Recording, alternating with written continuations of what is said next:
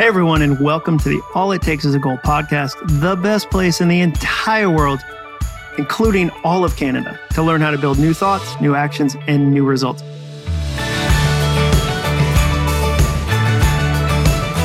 I'm your host, Jon Acuff, and today I've got an awesome interview with an author named Mary Marantz.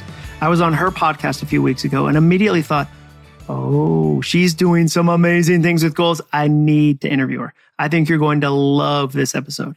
But first, today's episode is sponsored by Medi-Share. Have you guys ever had buyer's remorse? You know, that feeling of intense regret because the thing you thought you just had to have was only something you used once or twice. For me, it was the time I bought a really expensive road bike because I thought I was going to get into cycling. I proceeded to hang it on the wall in my garage and feel ashamed for six months. Well, I know some of you are experiencing buyer's remorse right now for something much more frustrating. You know what I'm talking about. It's the health care you rushed to get during open enrollment last December. Well, I have some good news for you. You've probably heard me talking about our main sponsor for this podcast, Medi-Share, and these guys have the answer to healthcare buyer's remorse. Check this out. Members of Medi-Share save up to 50% or more per month on their healthcare costs. They say the typical family saves up to $500 per month. And here's the best part. You can become a member at any time. So that means it isn't too late to ditch your buyer's remorse and switch to a more affordable healthcare that will save you money and help you sleep better at night. If this is your first time you're hearing about Medi-Share, it is the best alternative to health insurance that allows you to share the burden of medical bills, offers access to 900,000 plus healthcare providers, and has a proven 25 year track record. Plus, in addition to saving hundreds per month as a member of Medi-Share, you will also have access to free telehealth and free telecounseling. You won't find that with any traditional health insurance provider. Guys, it only takes two minutes to see how much you could save. Go investigate that for yourself and your family at medishare.com slash Jon. That's medishare.com slash Jon. Remember, Jon doesn't have an H in it. So it's M-E-D-I, that's meta, share, S-H-A-R-E dot com slash J-O-N. All right, here's Mary's bio. Let me go ahead and jump into this because it's amazing. Mary Marantz grew up in a trailer in rural West Virginia. Rural is a very difficult word. I once put that in an audiobook and I had to change it to country because I couldn't say it well. I don't know if I said it well in her intro, but the first of her immediate family to go to college, she went on to earn a master's degree in moral philosophy and a law degree from Yale. After turning down a six figure salary law firm offers in London and New York and starting a business with her husband, Justin, together they have gone on to build a successful online education platform for thousands of creative entrepreneurs worldwide. Mary's also the host of the highly ranked podcast, The Mary Marantz Show, which I've been on and was a blast, which debuted in the iTunes Top 200. She and Justin live in an 1880s fixer upper by the sea in New Haven, Connecticut. That sounds lovely. With their two very fluffy golden retrievers, Goodspeed and Atticus. Um, I'm those actually sound like hipster kid names. I don't think those are dogs at all. And she's got a book that we're going to talk to her about today, amongst a bunch of other stuff called Dirt. So join me in welcoming Mary Marantz to the podcast. Thanks for being here, Mary.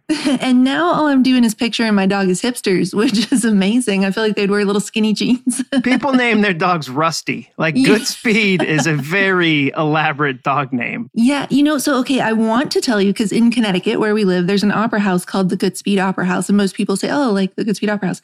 It's actually Dr. Stanley Goodspeed from The Rock.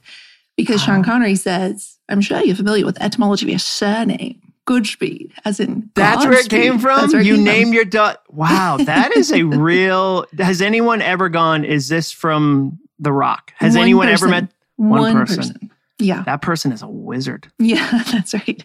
We became instant friends. you would have to. You would have. Good for you. I take it back. It's from The Rock, which no one would accuse of being a hipster movie no. um, no. whatsoever. So I'm so glad you're here today. I think we're gonna have a ton of fun. I've had the pleasure to be on your podcast. And it's always fun when you get to do each other's podcast because you get to form a relationship and you get to ask a bunch of questions yeah. and you get to be on the other side of it. So when I was on your podcast, I immediately said, okay, I want to have you on mine because I think this is the start of a fun conversation. Yeah. So I want to start with imagine you're at a dinner party and someone says, Mary, what do you do? Mm. How would you answer that question? You know what's really, really interesting is I've just turned in the manuscript for my second book and it starts off with this scenario. It's talking about the inciting incident, this Sharpie through the calendar, as my friend Hannah Brencher calls it, this before and after that sets off the action for the main character. And I said, trust me, if you are at a cocktail party among past champagne and miniature pigs in the blanket, you could say something like words, words of my friend. I write words. Sometimes people mm-hmm. read them. Or you could wax poetic about the inciting incident. And so I think I would do that. I would wax poetic about this and the before and the after. And we're all on the precipice of our after. And then I would say, I write books for a living and sometimes people read them. No, so yeah. when you say you turned in a book, does that mean it got accepted or is this first draft? This is, we're going on to copy editing. So we share publisher uh, yeah. as an umbrella publisher, Baker Publishing Group, and I actually have five books with them. So this is book That's two amazing. Yeah. That's amazing. So you, this is a big deal. Like when you get the, okay, it's moved on to copy editing, like yeah that's kind of it's locked and loaded. You're gonna, yep. you know, they'll probably edit out a lot of your vulgarity, yeah. um, a lot of swears, if yeah. I had to guess, knowing yes. you. Um, mm-hmm. But that's awesome. Congratulations. Thank you. That's yeah, huge. there were cupcakes. I'm not gonna lie. There were you sh- there should be like that is a big moment. It's a moment I've only had seven times in my entire life. Like it's a big moment. So congratulations. Yeah. Which brings us to your your first book or your memoir, Dirt, which I love the title. I've got a copy. Um, and you go on this wild journey from West Virginia, a West Virginia trailer home, mm. to Yale Law School. So, what would you say are some of the hinge moments along that path? You just said inciting yeah. incidents. So, the moments where you say, okay, and then the plot changed, and yeah. then the plot changed. Because most people don't assume, okay, trailer home in West Virginia, you end up at Yale Law School. Like some stuff has happened in between those two things. What were yeah. the moments that that really changed things? You know, I've um I've thought about that question kind of in reverse. Like if you think about all the dominoes falling, like what was the first domino that would have possibly tipped over? And as far back as I can trace it, and I talk about this in dirt, I was four years old. you know, as as these stories start, I was four years old. The, there's an interesting parallel uh, narrative arc in dirt between my dad's story and my story. We kind of flash between the two, and so my dad and I ended up growing up in the same yard because the trailer got put on the back half of my grandma's property. Goldie. We ended up going to the same uh, tiny five room elementary school where like grades, had, you know, third and fourth had to be in the same room to have enough room. And we were going to the same Sunday school. We were on this very same trajectory. I always say, you know, like not much has changed in a generation on the mountain where I grew up. And he saw that playing out. And so he decided that you know, he barely graduated high school and he, there wasn't a ton he could do in terms of education, but he knew that when he went to kindergarten, he had not been very well prepared for that. And he got a few questions wrong and got laughed at. And it burned into his brain as little five year old him that he was stupid, that he was not cut out for anything to go to college or go to school, that he was just a you know, in his words, dumb old logger. And so at four years old, he started bringing these workbooks home from the like grocery store on the racks next to the bubble yum. They were like very dot matrix, child of the 80s printing with like a picture of a kid, but it was made out of like ampersands and pound signs or whatever. And so the theory was you would get these workbooks for your child for whatever grade they were about to go into, and you could get them in reading or math. And that was the expectation. But I say, JRBS was never big on expectations. And so he just kept bumping me up a grade after I finished them. So that between being four and nine months later, when I started kindergarten, I was in a sixth grade reading and a fifth grade math. That is amazing to me. And I yeah. loved hearing that story in the book. I'm curious he obviously had a moment that said, okay, I, I want you to be something more than I got to be. I'm mm-hmm. sure that felt like a number of things, um, like a slingshot in some regards. There's yeah. pressure there too. Him believing in you and also believing in their opportunity. Like, what did that do for you? Yeah. I mean, I think what you just said there, Jon, is so important is that there are two sides of this. There's the somebody believed in you. Somebody said you can go do anything you want to. You're going to have a different life than I did.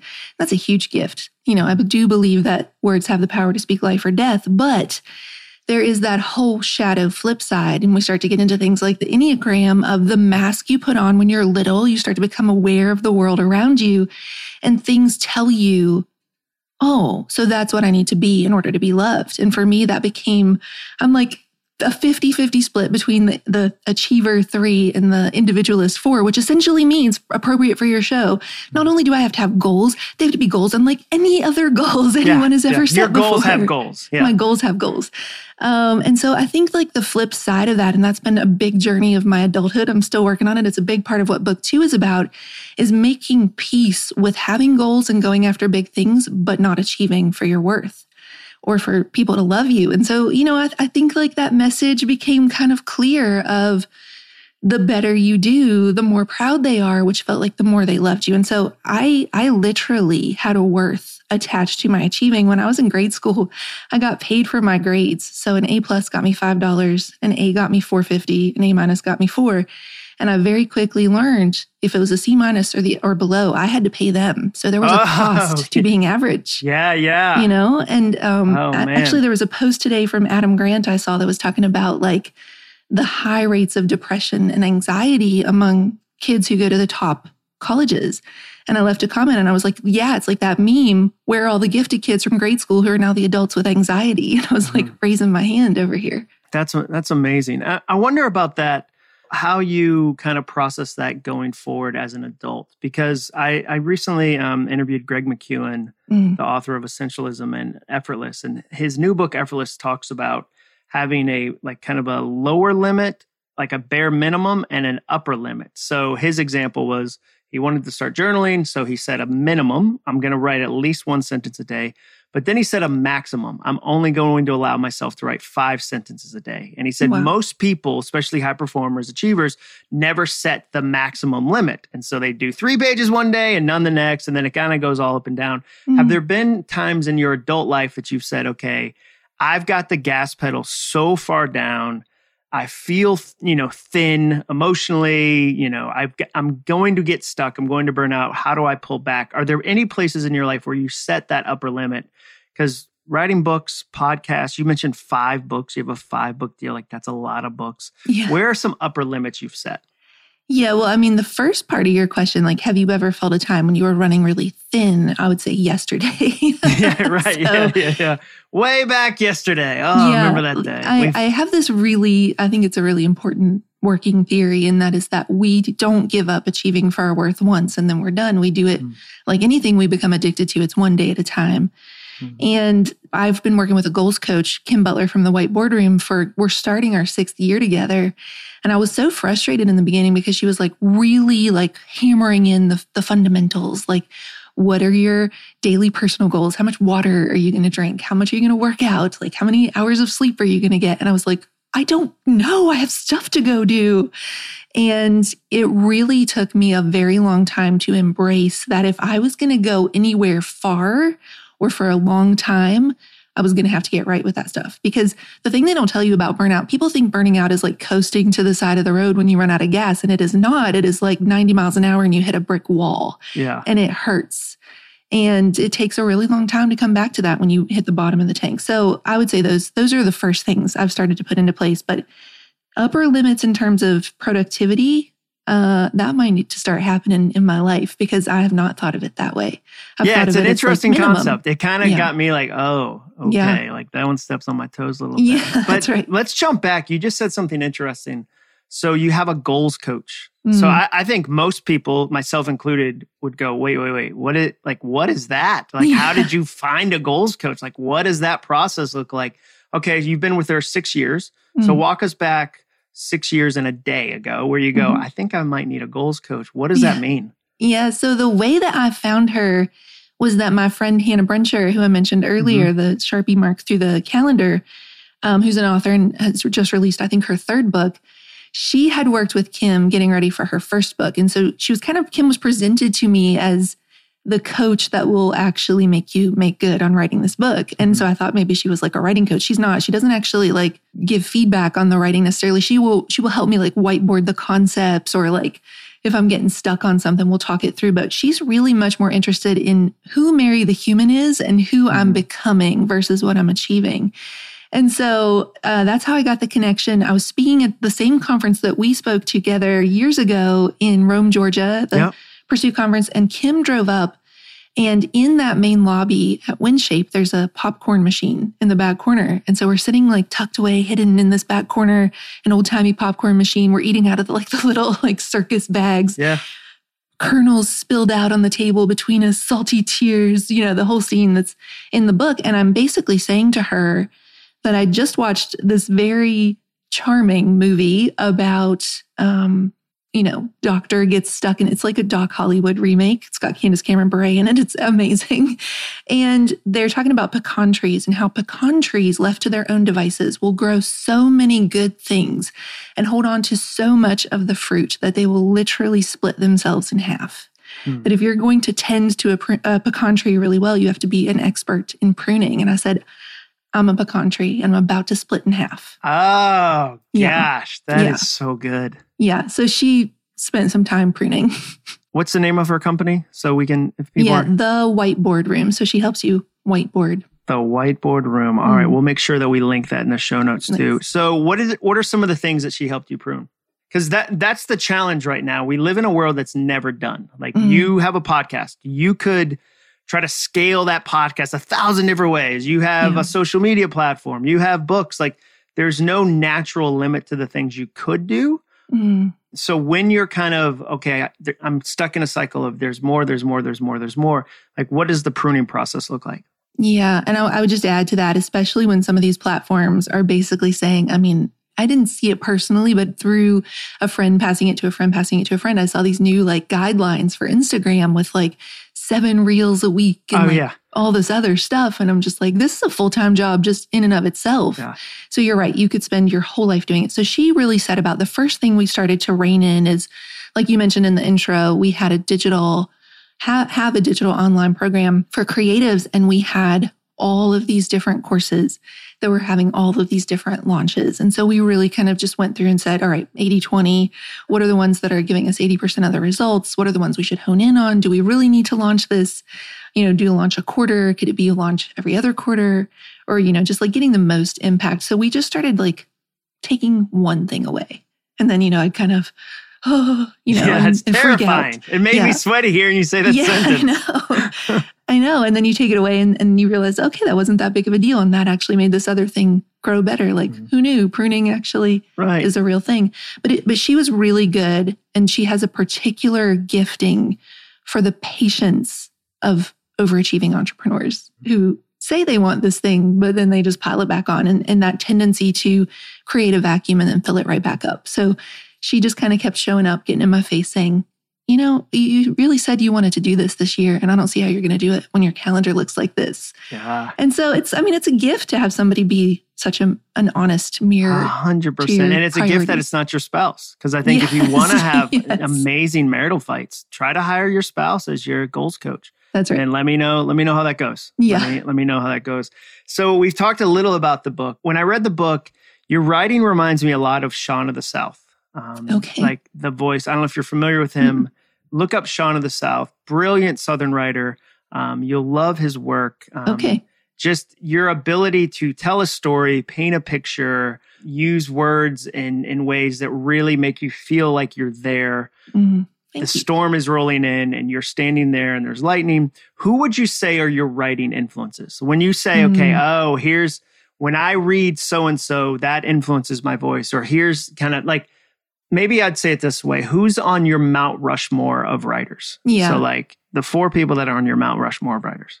Ooh, four. Okay. Um, and when you read Sean of the South, you're going to be blown away. You know what? Now that you say it, I feel like Caleb Peavy, who I think we both know exactly. know, said they that work to together. Me they work together. Yeah. yeah. you'll yeah you'll love his stuff. All right. Um, but who's on your Mount Rushmore? I cut you off. I'm sorry. Well, I feel like number one across the board, mostly because she was just one of the first people who I read one of her books and then I got the rest of them is Shauna Niequist. I uh, love yeah. Shauna's writing. Um, very similar, where you just feel like you're there with her. You're tasting the blueberries, yeah. you're feeling the salt air on your face.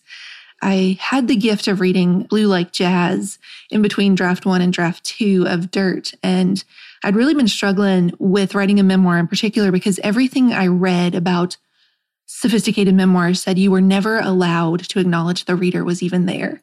Um, you just had to kind of tell your story. It is what it is. They take what they take. And I really wanted, I didn't want to necessarily like break the fourth wall to talk to them, but I did it, you know, at least want to sort of think aloud for them of these are some things that I was processing or taking from that. And Blue Like Jazz did that. And I was like, oh, you're, there's permission. You can yeah. do that. So that would be number two. And I feel like Anne Lamott at the same time. So Anne Lamott, Bird by Bird, Blue Like Jazz were happening at the same time in my life.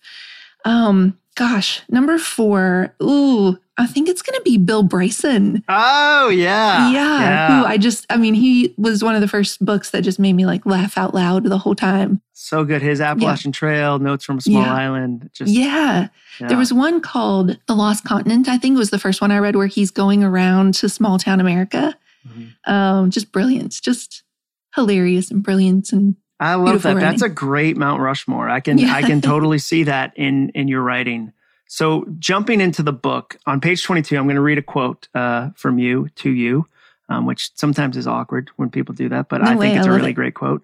Um, you say, So, yes, I have known since I was little that one way or another, whatever else I had to do to make it happen, I would get out of that trailer and make a different life for myself. So, I'm curious, you've obviously done that in some spectacular ways. Has there been any survivor's guilt? Has there been any, okay, I made it out of this thing? Um, I feel bad that I made it out of this thing. It was a goal you had, it was a desire you had. Like, how have you processed that? Yeah. Oh, that's such a good question. There absolutely has been. I think it's on two levels. You know, there's like my actual family, and then there's this like broader family that is the family of West Virginians. Mm-hmm. And, you know, West Virginia is the butt of a lot of jokes, a lot of unfair jokes. People think they know everything that they need to know about a place they probably haven't even visited. And when I was looking at colleges, and especially when I started looking at law schools, because for college, I really only applied to WVU. I didn't, you know, even think about going out of state, but for law school, I did. And I remember my dad saying to me, you know, if all the smart kids leave the state, if all the brightest kids keep leaving, like, how is West Virginia going to grow?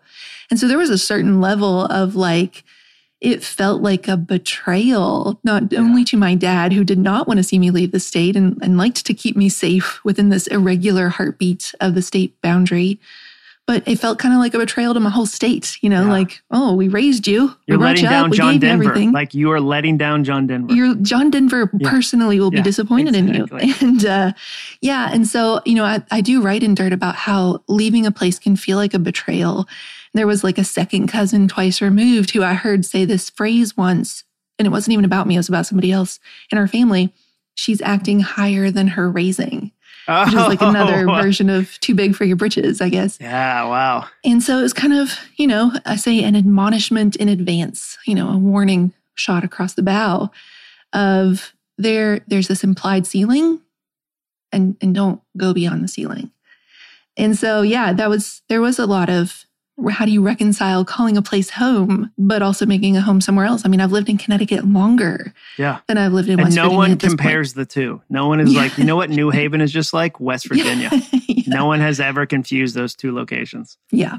Yeah. So, yeah. They're very different. So, I love there's just moments where you could see something shift, um, where somebody would believe in you, you'd catch the vision of something. I think one of them was um, when I believe his name was Josh, a mm-hmm. boyfriend mm-hmm. said, Hey, why don't you apply to Yale? Yeah. So, which you, you weren't even thinking about. You're applying to law schools. He says, Why don't you apply to Yale? Yale's number one in the nation law school. And the way you find out is so beautiful for your family. It's so mm. beautiful for your story. I love to watch like moments where somebody does really well on a singing show, you know, or yes. a talent show and like, and it works and the, they ring the golden buzzer or whatever. And it felt confetti. like that. Like yeah. I wanted oh, to cheer for you when I read that story. How did you find out that you, this impossible dream, you get into Yale Law School? How did you find that out? Yeah. So, um, what, like, like you mentioned to, to begin with, um, I don't, I honestly have tried really hard to remember and I cannot figure it out if they did not have application fee waivers at the time or we just mm. didn't know about them, but we were spending 75 to $100 per application. Which you didn't have which we did not have. And, you know, like you said, Yale's number one. I also sent one to Harvard and Columbia. So that was like one, two, three at the time. Mm-hmm. And we're, you know, I'm just like looking at this that we, I call it like rich people math or something like that. Yeah. I'm like blanking on what I even call it in the book, but it was talking about like you have to start playing the odds about reaching, but reaching not too high that it's a waste, but like also taking a chance on yourself. It's kind You're of like doing an playing ROI. You're constantly doing an ROI. Yeah, a hundred percent. And we were, you know, I'd done like a dozen applications at that point. I was out of money. I was out of, you know, energy to do it. And my boyfriend at the time, Josh, we were in England together doing a master's.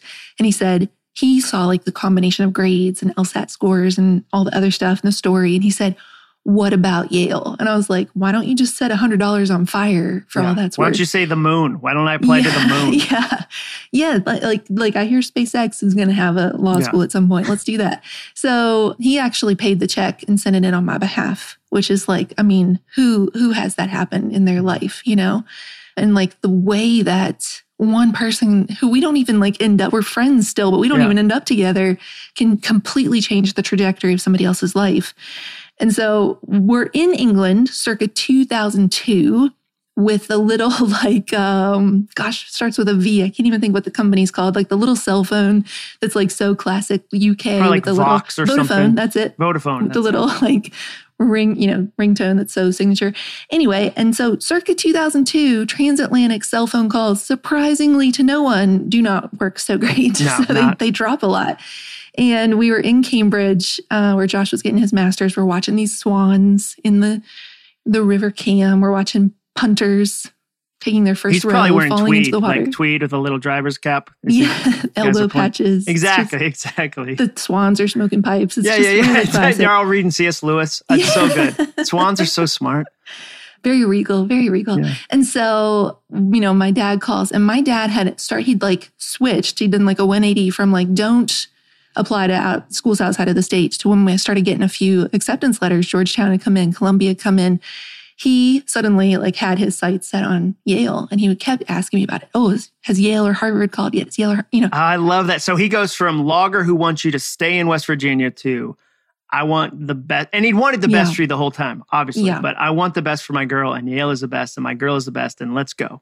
Yeah, I think like it just took like, I think he was just afraid I'd be disappointed. I think he was like, maybe there's a part of him that was still Yeah. holding on to like, mm, they're all going to be no's. Yeah. So do what's safe, do what's a yes. And as soon as he was like, oh, this is working, like, let's go, you know? And so he kept asking. And on that particular day, it was like the 20th time he'd asked, it was like May. I already had my housing, my financial aid at Columbia. I was going to New York, Mm. which I was not wild about, but that's another story.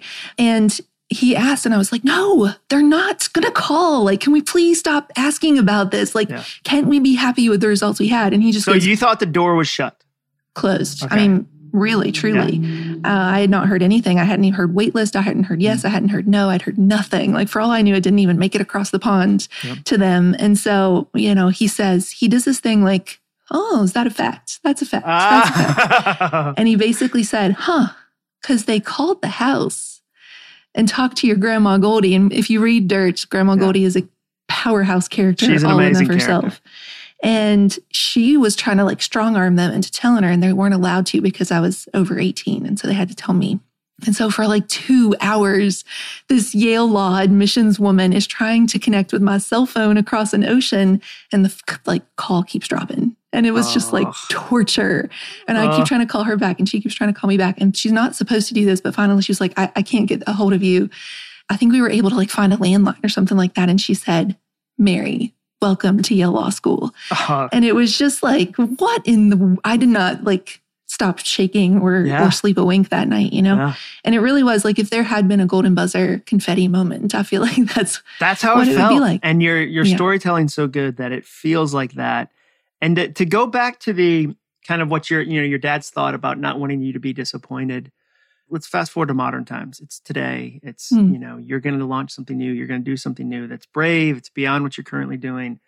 And I think there's a lot of people that listen to this podcast that might go, okay, but if I hope in a big way, I can get hurt in a big way. So I'll Mhm. I'll mitigate my hurt by having smaller hope. How do Yeah. you actively work against that? And sometimes it sounds like it's friends like a Josh that goes, "Hey, like we're going, like we're doing it." But how do you looking forward at new big challenges, new big goals, new big whatevers? How do you put aside that part of you that goes, "Be careful. If you if you Mhm. really dream, it'll cost you a lot. You'll get hurt." How do you deal with that? yeah. Okay. So the two shows that I'm binging right now, this doesn't, it matters. It comes full circle. One of them is Young Rock because I'm obsessed with Dwayne The oh Rock yeah, Johnson. yeah. It's very accessible. Yes, very accessible. Similar, you know, didn't come from a lot, just super, super driven kind of mentality. And the other is we started watching Wahl Street, W A H L Street, about Mark Wahlberg's like seven different entrepreneur empires that he's building. And then from that, we were so obsessed, we went back and started watching all the Wahlburgers. And there's this scene in Wahlburgers where Mark and Donnie and Paul, the like non-famous brother, I mean, he's become famous at this point, but he's the the chef are playing basketball and Paul says, they say, Oh, shoot, shoot from that range, shoot from the beyond the three point range. He said, I don't have range like that. And Mark says to him, How do you know if you haven't tried? Yeah. And it just like, it's so simple, but it was just like this like thing clicked in my head of like, that is the mentality that takes people from Dorchester, Massachusetts, where I know, I know you're from Massachusetts yeah. or from, you know, Hawaii turned Nashville turned Miami turned Connecticut at some point for Dwayne Johnson, this just like mentality of like, you say you don't have that range because you haven't tried. Yeah. And like you will never know oh, if you don't so try. So good. Yeah. And there's another scene in that show where his son is like going up for a competition and he's like studied really hard and practiced really hard. And he, it was like a spelling bee. He got out on an early word and he took him out to a dinner to celebrate because he was like, you put everything on the line. You did every ounce of effort. There's no regret. You know that you did everything you could to prepare and you just have to leave it at that mm-hmm. point. So I don't know. I mean, the short answer is Dwayne Johnson and Mark Wahlberg are giving me master classes and they don't know. That's a great answer. Yeah. I'm curious. So to that point, like the leaving it all on the line or trying your best, I think that when you're a child, you might think that's just something my parents say. It doesn't really like, we don't care if you win or lose as long as you tried your hardest. But now that I'm an adult, now that I'm in my mid 40s, I'm like, no, that's actually 100% true. Like, if you have given it your all on a book launch, on a business starting, on a podcast, on, you know, on a weight loss, whatever, there is a really sweet permanent satisfaction of I did the thing I could do. Like, and yeah. I don't control the results, but I did the thing I can do. What would you say are some other things that you might go, you know what? as I think about motivational ideas, this one is actually true, or this one yeah. is actually helpful. Are there some that come to mind? Oh, man. Okay. So I have two answers. First of all, just building on what you said about it really, really is true. There's something so powerful about just this idea of no regrets. Mm-hmm. I think, like growing up the way that I did, I had told myself so many stories about you're not going to have a very nice this, you're not going to have a very nice that. One of them in particular was our wedding. I was just convinced that for some reason that I was just going to like get married in the basement of our church. Not that there's anything in the world wrong with that, sure. but like my parents had done when they were 17 mm-hmm. and that there was, it was this mentality of you started with a little. So that's the limit mm-hmm. of what you can expect. And so a huge part of my life, I've, I've made my decisions between behind what does it look like not to have regrets? You know, that one has proven true. Just I would, I would reiterate that. But also one that the second one I will say, that's painful and I kind of wish wasn't true, but it's become sort of the mantra for our life. It's the tagline of my podcast. Justin said it to me in our first year of our business we were building. He said, slow growth equals strong roots. And it's like, man, be careful what mantras you pick for your life because you life has a funny way of assigning you that. Yeah, yeah. You know, you you will be the like underdog, underdog, underdog, underdog, underdog, overnight success, you know, 15 years later. And I we always joke, like, why didn't we think to say overnight is easy. yeah, yeah, something like, like, yeah, we slingshot it into the lottery. Yeah, that's right. So, but I mean, it is honestly true. It is this idea of you have to find a way to show up and be consistent even when nobody's clapping, well before anyone is clapping. You have to find a way to catch the vision and cast the vision. My coach Kim and I talk about this all the time that leaders have to go first. And that's one of our like burdens we bear is that we see it before anybody else does, which means we have to move people towards it yeah. long before anybody else is clapping, long before anybody else gets it, long before anybody else is like, that's a great idea. Mm-hmm. That can be very lonely and Super very exhausting. Lonely. Super but lonely. It's so true. But it's worth Slow it. growth, strong roots. I love yeah. that. What a great, what a great answer. That relates to something that I really liked. It was page 49, um, was chapter three where you talk about a Mrs. Bar- uh, Barrett. I don't know if I'm saying her name right. Barrett. Barrett. Yeah. Talking mm-hmm. about that you're actually smart. And it was one of the first times that you said, wow, okay, maybe I'm smart. And you said, labels became a lifeline, a lens mm-hmm. through which I started to see my life for everything that it could be and not just what it was. It started to change everything. Words have the power to speak life or death. We've talked about that. When they call you smart, you act smart. You play up or down to what is expected of you. So you encourage a ton of people, especially you work with a lot of photographers, just mm. you know, one particular category. What are the words that you speak to somebody to help them get to the next level? Because I think a lot of people that listen to this podcast go, okay, I want to either start and try the thing, or I'm ready to, you know, I've done the thing a little bit, but I want to go to the next level. What are the words you speak? Yeah, I think for for me, knowing all of the time that you're going to spend in those obscurity moments, working when nobody's clapping, working when nobody's paying attention, working before people know your name. You talk about speaking with John Maxwell and like the line oh, for yeah. him, the line for you. Knowing how much time people are going to spend being an entrepreneur, how hard that is, how lonely, and how many times you question yourselves. For me, it is about putting and pointing people back to why they are doing the thing. And that's, you know, not an original idea. Start with why, Simon Sinek, what have you. But with photographers in particular, I would always say, like, I'm going to be like the four year old in your face right now. For everything you say, I'm going to say, but why? Mm-hmm. But why? And I'm not going to be satisfied till we've gone seven layers deep and there is like an umbilical cord tethered to what you are doing with your life, tied back to a visceral moment in your life when something mattered to you. Mm-hmm. And so for me, we did wedding photography for 15 years. And, you know, there's a photo of my grandparents black and white, silver, eight by 10, four corners of a frame. And it's a photo that Justin took of them and they're holding their wedding photo. And two weeks after he took that photo, my grandfather passed away. And it becomes in that exact moment, anybody who's lost somebody, you know, the very first thing you run to that you can still hold on to are the photos. That's like, it's like the most bizarre thing. They're here and then they cease to exist here. And the photos are what remain. And I said to people, life goes along in this very linear fashion. Even us starting this interview, we can't get any of that back. It's already gone. You know, we, mm-hmm. life's going along, cruising right along. That moment's gone. That moment's gone. That moment's gone. But photography and photographers by extension get to step in with our whole calling, our whole job. We get to step in and grab one of them and go, yeah, but not that one. That one stays. Come on, right? dude. Come yeah. on. So I think when you have something like that that drives you and wedding photography, I did it for 15 years. It can be a very you know, oh, that's the help. Oh, very thankless, very unglamorous job. But when you can see that bigger picture that long after you're gone, your work will remain. And authors get that as well. Our words will remain. Just thinking about that legacy that lives on. I think that's what most people need to be reminded of. That is so good. Oh my gosh. I'm so glad we did this interview. I mm-hmm. think most of this episode is just me going, that's awesome. I love that. That is that is so fantastic. So one of the things that um I, I love to ask is there's not a normal day. Like there's not an average day. There's not a typical day. Every day is a little bit different. But walk me through like one of your days. Like I need to block the mornings for like solitary work so that I can mm-hmm. create the things that are then going to go out and become something.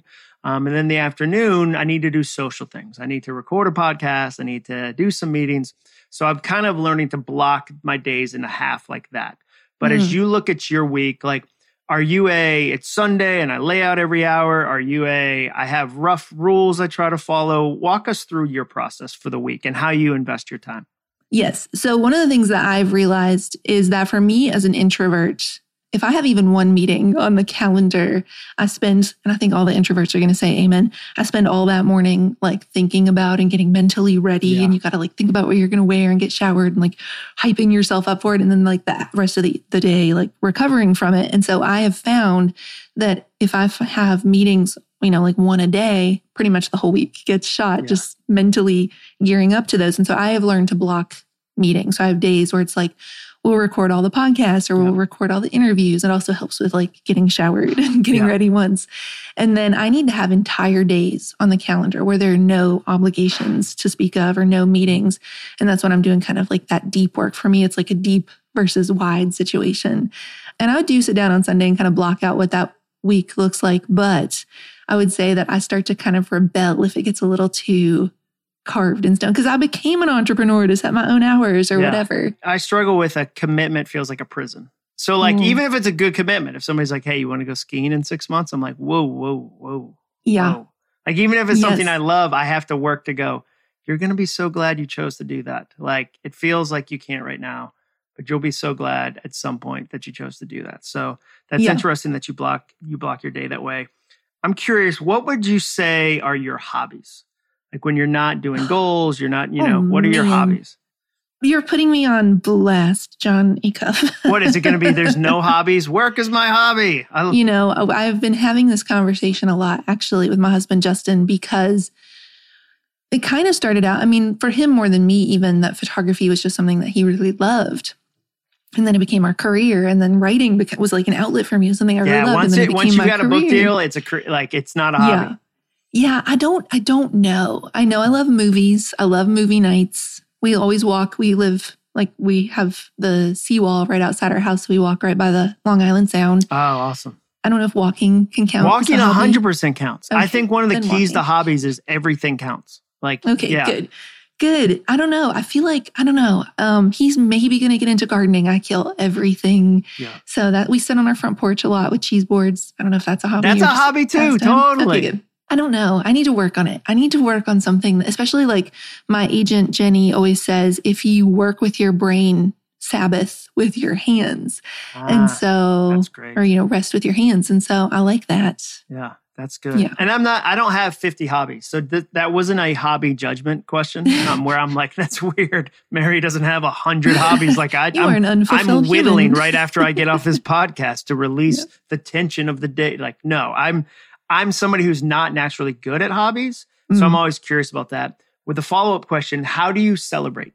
Like when something, Yes. something you crush, you get a million downloads of your podcast, whatever the thing is, you turn in the second draft of the book. How do you celebrate?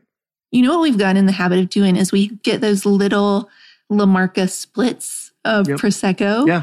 Um, that we have in stock, and like there's some up in that cabinet, and there's like one or two always chilling in the refrigerator because they're just enough for like a little glass each Yep. for Justin and I without, you know, like that champagne headache. Sure, this is all sure. sugar or whatever. So it's just enough to celebrate, just enough bubbly, and then you don't have like a whole bottle of Oh, that's champagne great. going flat in your refrigerator. So we, I mean, getting in the habit of celebrating has become very important to me because if left to my own devices, I'm very guilty of on to the next thing. Oh, I'm What's moving next? on. I'm moving. next? I don't What's even next? acknowledge that. No, like we Yeah. don't have time for cake. Like, let's Yeah, go. no. But cupcakes and champagne. Cupcakes and champagne. I, I like that a lot. It's it's definitely something I when I talk to people on the podcast, it's a question that I'm always curious about because I think everybody's Yeah. everybody's answer is a little is a little different. What is your answer? So how do I celebrate? Well, Hmm. I took the team out for a dinner the other night, and that was a lot of fun. So I've got yeah. uh, four people uh, that I that I get to work with in town, and so we did that. And I had a big cake, so we had a big cake too. So I'm learning to do it. It's not something I'm naturally good at because sometimes I think like if I celebrate, the thing will fall apart, and I don't have time. Mhm. Like I got to keep moving. Like Yep. you know. And so I'm learning to go like, no, like this is good. Let's admit it's good. Like Yeah. it's okay to be excited about it. Like Yeah. so it's not, You it's a work in progress. I'd say a lot of the questions I ask are personal questions as well, like, what is she doing that I make it, maybe I could do? like I wrote down Kim at the whiteboard. I'm like, I'm going to look up Kim. Oh, yes. You should absolutely check out Kim in the whiteboard Yeah. room. She's amazing. that sounds fan- amazing. fantastic. This has been a blast. I want to, I want to end it with one last question. So you've got a ton of resources for entrepreneurs. Your website is really, really fun. And I'm curious, what do you think are some of the biggest mistakes entrepreneurs make? You've worked with thousands of entrepreneurs. What do you feel like are the mistakes that that entrepreneurs tend to make? Yeah. Uh, I feel like the two that are really coming to mind right now is one is not looking at the data. Mhm. And as an achiever and as a, oh, I just like to go do the things and make things happen, I have for many, many, many years considered data the enemy because data tells me I'm failing. Yeah. Data tells me it's not working. Yeah. Data tells me you're falling short or or Yeah. this could You be could have better. done more. Oh, and Yeah. it's it's painful, but like, you know, for a lot of the entrepreneurs we've coached, I'll say to them like, what are your costs on that? And they don't know. Or, you know, what's the markup on that? Oh, that's a really good question. I've never thought of it that way. I'm like, what are you talking about? You haven't thought of it that way. We've got to know the numbers. And then I'm like, oh, right. I also ignore data. So I get it. So, you know, making friends with the data, not taking the data personally. It's not judging you. It's not saying you are a failure. It's just giving you an honest reflection of what's working. And I would say probably the other one is not going into it with a mind to scale, not going into it with a mind for how this could ever happen without you there. And I just actually, somebody else who I've just added to my team, Dahlia, her whole specialty is she, she calls herself an integrator. She's a system specialist. And so she's coming in. She just did a whole system for the podcast, start to finish of how does this happen if all Mary does is show up and record? Oh, that is good, Mary. Yeah, Come on. It's amazing. Yeah. It's amazing. And it's not at all how my brain naturally works. Yeah. So I would say if you are not that person, find that person. Oh. And Dahlia is is my person. That is that is Yep. awesome. An integrator. I love that. I'm writing that down. Okay, this is the other last question because I said the last one was the last question. So, how would you, and this is completely unrelated, but I just love the way your mind works. How would you say no to somebody who asked you to go to coffee that you didn't want to go to coffee to? Like I'm saying, like you Mm. run into them, you know you don't have the time, you know, like your friendship circle feels really full, you know, you know, and they say, Hey, we should get coffee sometime. Somebody said no to me in a really elaborate way. And I was like, Oh, I wonder how like now I'm curious, what's the best way to do that? Yeah. Oh, that's a really good question. Is this somebody who wants to be friends or somebody who wants to pick your brain? Oh, somebody wants to pick my brain. Forget. I got answers for that. I'm saying like this is somebody in New Haven that you might see again that goes, "Hey, let's grab coffee." And they act, Mm. maybe they even take out their phone and they're like, "Let's," because Yeah. like "Let's grab coffee Okay. without a phone" is like that's fictional. If somebody doesn't take out their pocket calendar, they don't want to Mm. have coffee with you because I don't know the answer. And sometimes I'll think, well. Give me your email address because then I can tell them no via email versus like Yeah. right to their face. Like, Right. so what would you do in that? What do you do in that situation? Oh, you know what's interesting? Um, first of all, it's a great question and it's a hard question. Yeah, it's not easy. That's that's a real hard, tough one at the end. I saved a doozy. I know you really did. Um, I feel like maybe like the old me. Okay, so you, I don't know if you're going to love this answer. So I'm just going to I'm going to talk it through. We're going to see what happens. I feel like the old me would have probably but done something like, oh yeah, you know, like getting ready to page the second book, so life's a little crazy, but like let's find a time, Yeah. you know, and it would have then just fallen off, like you talked about. It's not real. But honestly, going back to my earlier answer, you know, just really paying attention to what people do that seems a little counterintuitive that become very successful. On the show, The Wahlburgers and also Wahl Street, you see regular scenes of them sat, like Mark sitting there. He's a lefty.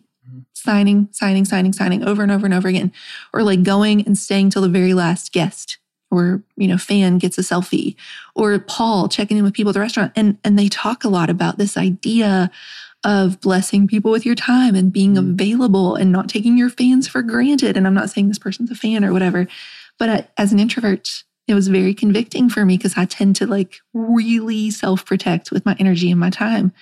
And it's really hit me hard the last uh, six or seven months that i've waited a lifetime to be an author and now I actually have author reader emails and DMs. Yeah.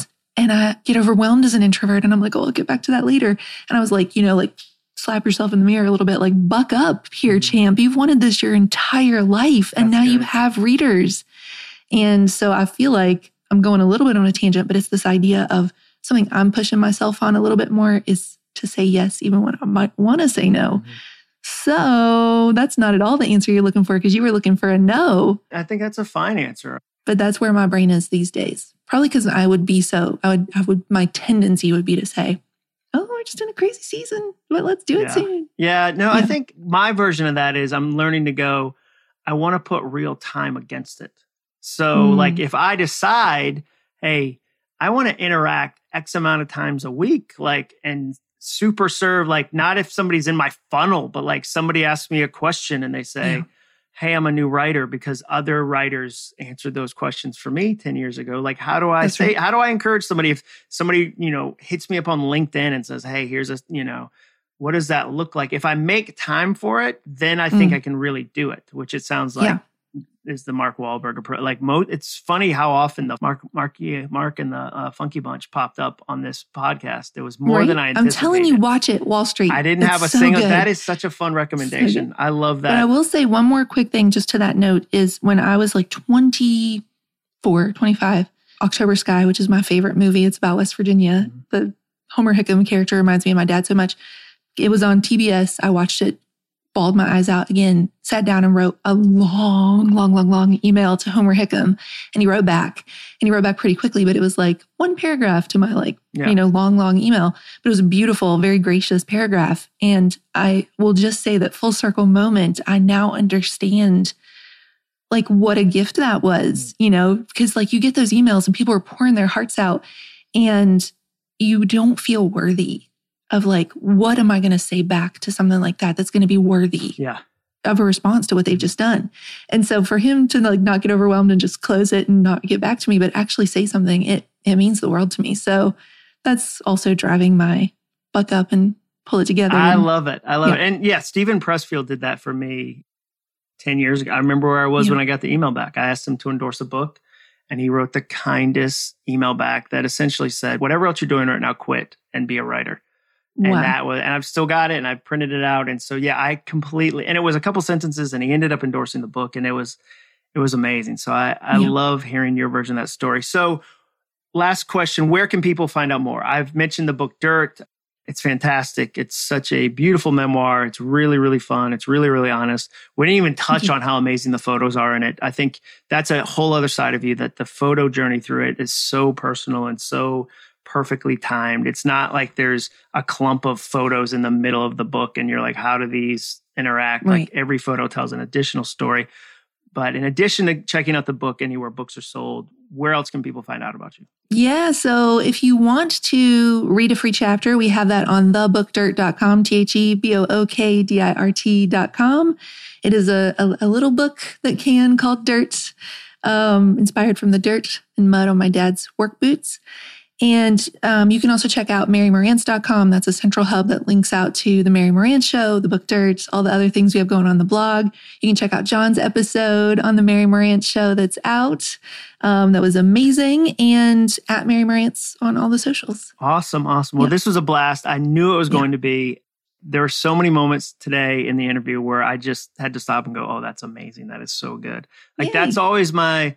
My wife calls it foyer ideas, like ideas that if you came over to my house, I wouldn't let you let you pass the foyer before I was telling you about them. And there were some Whoa. foyer ideas in this episode that I just couldn't I just couldn't do anything but go, "Oh, come on, that is amazing." So thank you that. for sharing that. That's awesome. And we didn't even get into Bill and Ted. No, this time. No, we didn't even go on to that. And our our episode was a blast. So I knew this one would be super fun. You're absolutely killing it. I think you're going to inspire a ton of people. And everybody listening, go check out Dirt. I think you'll find it really encouraging the scene alone where she finds out about Yale to me is worth the price of the book, but it's a whole journey about believing in yourself and people that come around you to believe in yourself. So, highly recommend. Um, Mary, thanks for joining us today. Hey, Thanks so much for having me.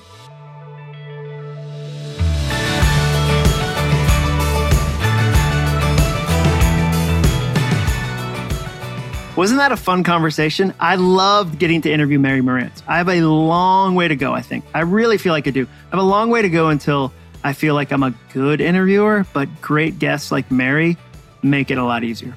Thanks for listening today. It would mean the world to me if you followed this podcast and wrote a quick review. The reviews you've been leaving have been awesome. That's it for today. See you next week. And remember, all it takes is a goal.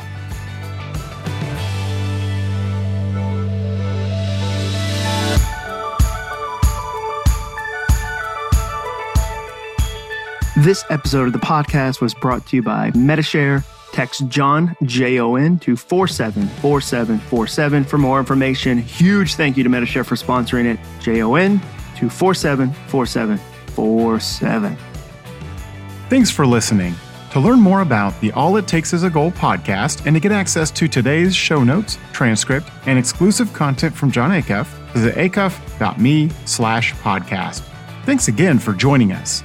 Be sure to tune in next week for another episode of the All It Takes Is a Goal podcast.